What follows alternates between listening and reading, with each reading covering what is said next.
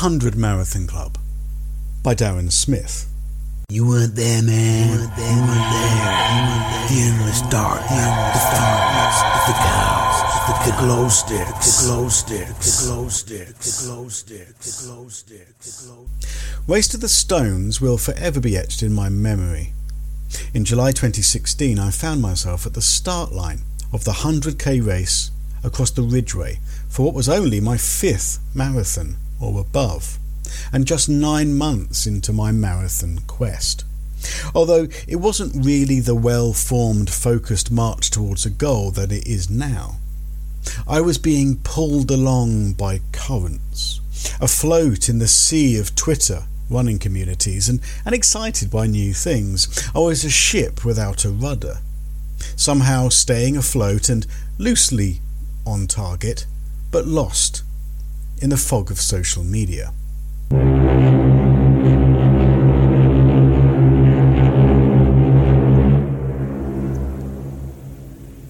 The 100 Marathon Club journey has given me a purpose and drive. It gives me motivation to complete races no matter what. And since formally starting the quest, and this was like several years into my marathon journey, I've only had one DNF. I mean, sure, there were a few early, but only one since I started the quest. And that was down to the conditions at Greenman 45 that, you know, there was just no way that I could continue with my shoes as they were. I now make sensible choices regarding when and where I race, although COVID did ruin that for quite a while. I used to say that I wouldn't rerun races as there, there were just so many out there. Why would you do it? Well, that has changed. I mean, sure, there was Athens 2018. It was the first time that I went back to race a marathon. But that was an exceptional circumstance as far as I was concerned. I had to go back and share the joy with Lou and Jenny and Keith and Darsen to experience it with someone else to prove that it wasn't a flash in the pan in 2016 when I ran it solo. Lockdown and the cancellation of races meant that I had to change my plans over the last few years over and over again to a point of racing anything I could find. I ran six races between lockdown 1 and lockdown 2 in 2020 and those were the only races that I completed. I now discovered, due to them, new race companies such as Freedom Racing and Ultraviolet Running, and since then I've run all the races that both those companies put on. I am continuing with this as we head deeper into 2021. All three freedom races the, the Hurtwood 50, the North Downs Ridge, and the Serpent Trail have been run and Ultraviolet's Round Reading Ultra, my first race of 2020, is up at the end of the month. And then there's this, number 58, the Race to the Stones Day 1, 10th of July 2021. After two days of Race to the King, where the first day was a mere 23 miles, screwing with my 21 in 21 plan, I felt awful. Sure, I can take the physical element of the race, but the mental fatigue combined with no sleep whilst camping means that I look back on it as a negative experience. It prompted me to firstly swap the Cotswold Way uh, 100 a week later for the South Coast Challenge in September, and second, it prompted me to bin day two of Race to the Stones and instead focus on a comfy, easy, cuddle pie of a single 50k, with all the checkpoints and happiness from before. I even had a race vest bought for me specifically for this race. On it is blazoned the motto, If found in the bar, please return to the race. Which is fair given last time out, uh, as I did in fact end up at the pub early on. Although between you and me, dear listeners, it also kind of, the thought of it you know, forced me to go into the pub, or, or would force me to go into the pub if I wore it this year, and so I decided against it. I would not be wearing it for the race. Not limited to my race calendar, plans around the race were fluid too. Trains and hotels were switched again and again with the aim of getting to the start and the registration tent to pick up my single day pack, rather than have the two day pack sent to me.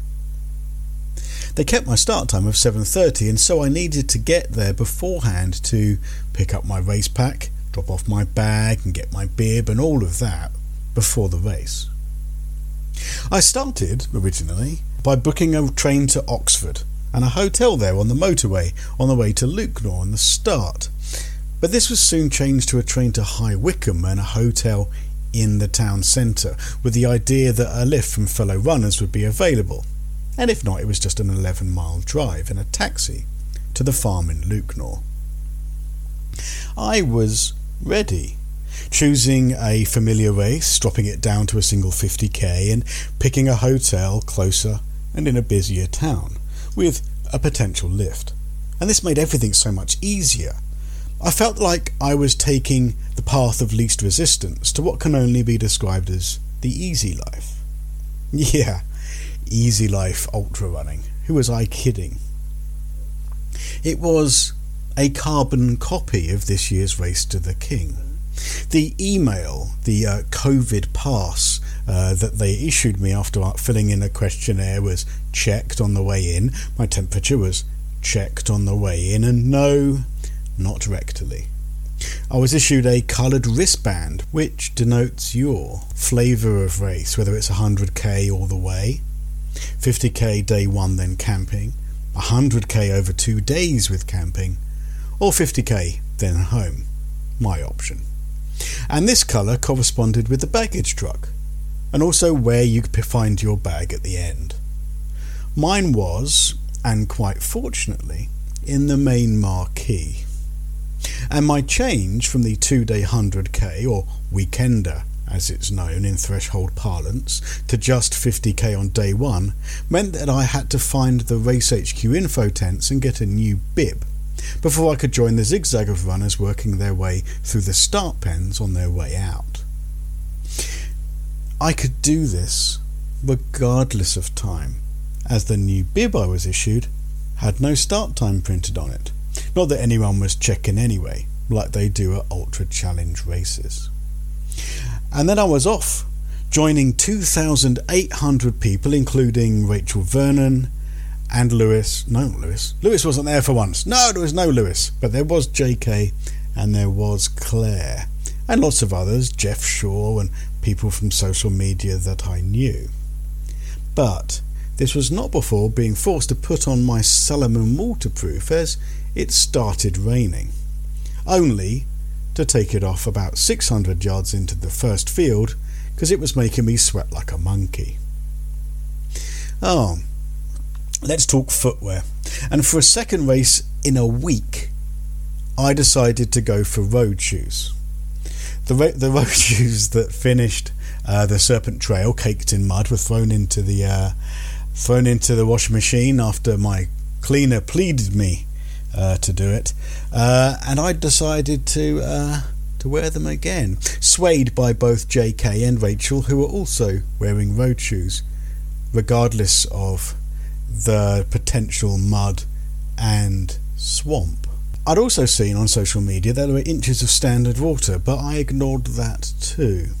And for nostalgia, given how much nostalgia rules my life at times, I wore the same Adidas Climacool t shirt that I wore in 2016 when I ran this race, for the sake of making very interesting side by side photo collages where a thin me in 2016 is on one side and a fat me from 2021 is on the other.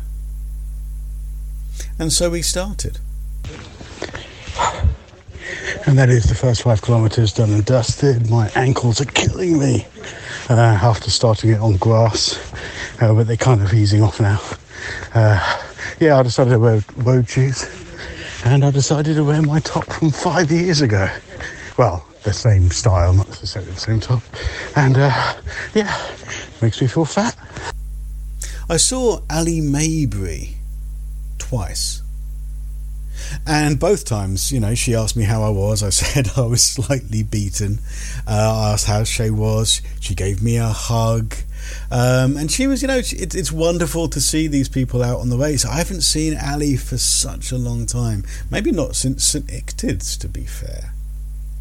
I saw her after I'd been running uh, a few miles in single file on a single person wide path that meant you had to move as fast as the rest of the human conga that you had inadvertently joined. So it's raining now. Uh, I've just gone through 10k. Uh, a bit slippery now, a bit wet, a bit cold. But I've moved uh, my bib to my stomach, so at least my belly's going to be hiding for photographs. I saw quaint village pubs, including the one I stopped at in 2016, but I did not go in. Like I said, I'd been gifted by Jenna, a vest that said if found at the bar, please return to the race, which is funny and brilliant. But I didn't wear it, which was okay as I didn't stop at the pubs this time round. I had a mission. I wanted to beat the time from last time. I'm running stones, I'm running stones, I'm running, Darren's running stones. no idea what that tune's in my head. Badger holes! And no, that's not an insult aimed at the more hairy listeners.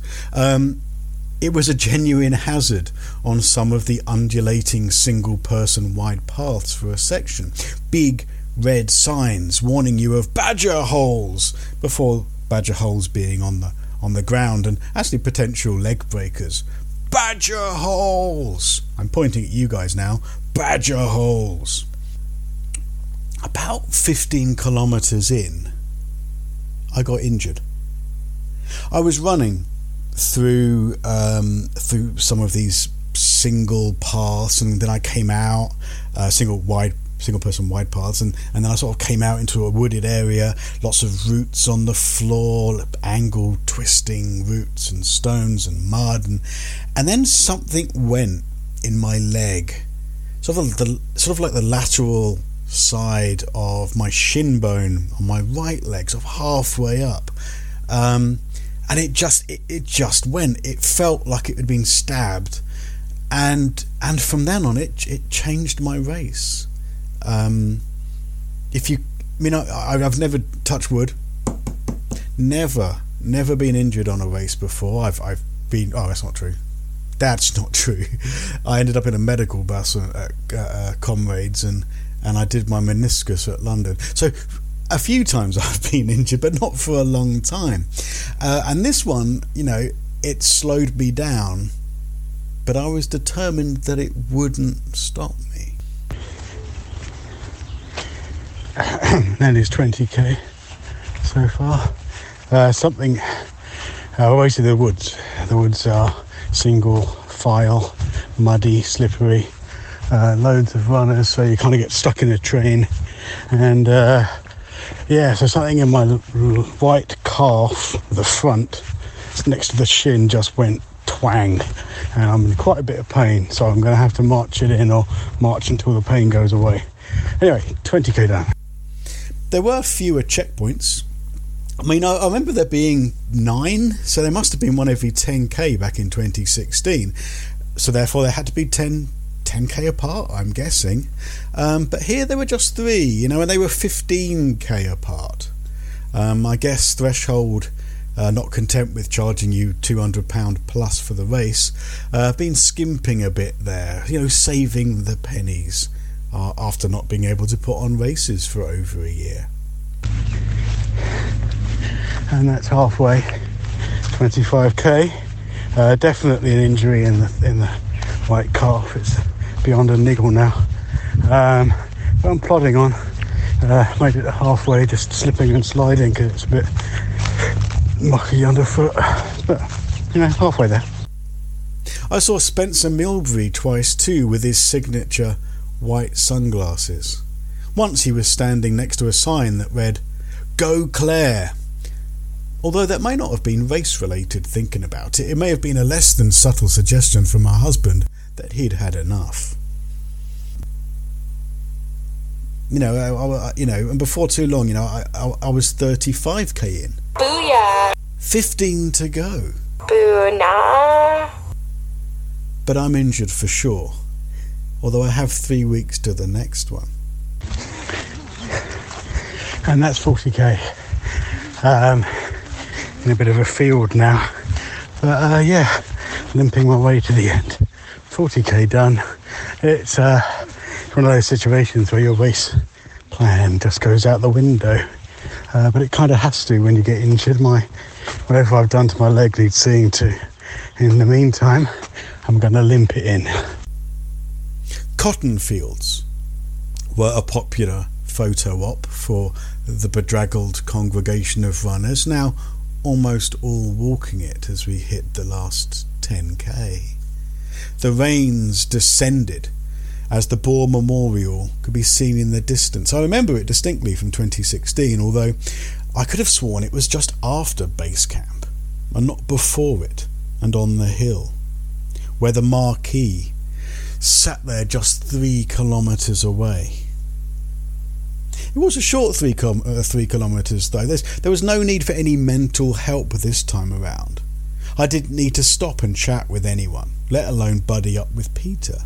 In 2016, Race to the Stones was my first ultra, and only my second trail race. In 2021, all seven races and eight days of races have been ultras, and all of them have been on trail. So I took that last hill in my stride and entered the campsite, taking the loop around the farm before running to the line and beating my previous time at Race to the Stones day one by 19 minutes. And somehow, in those horrible brown muddy shoes, finished with the exact same time as the Serpent Trail the week before.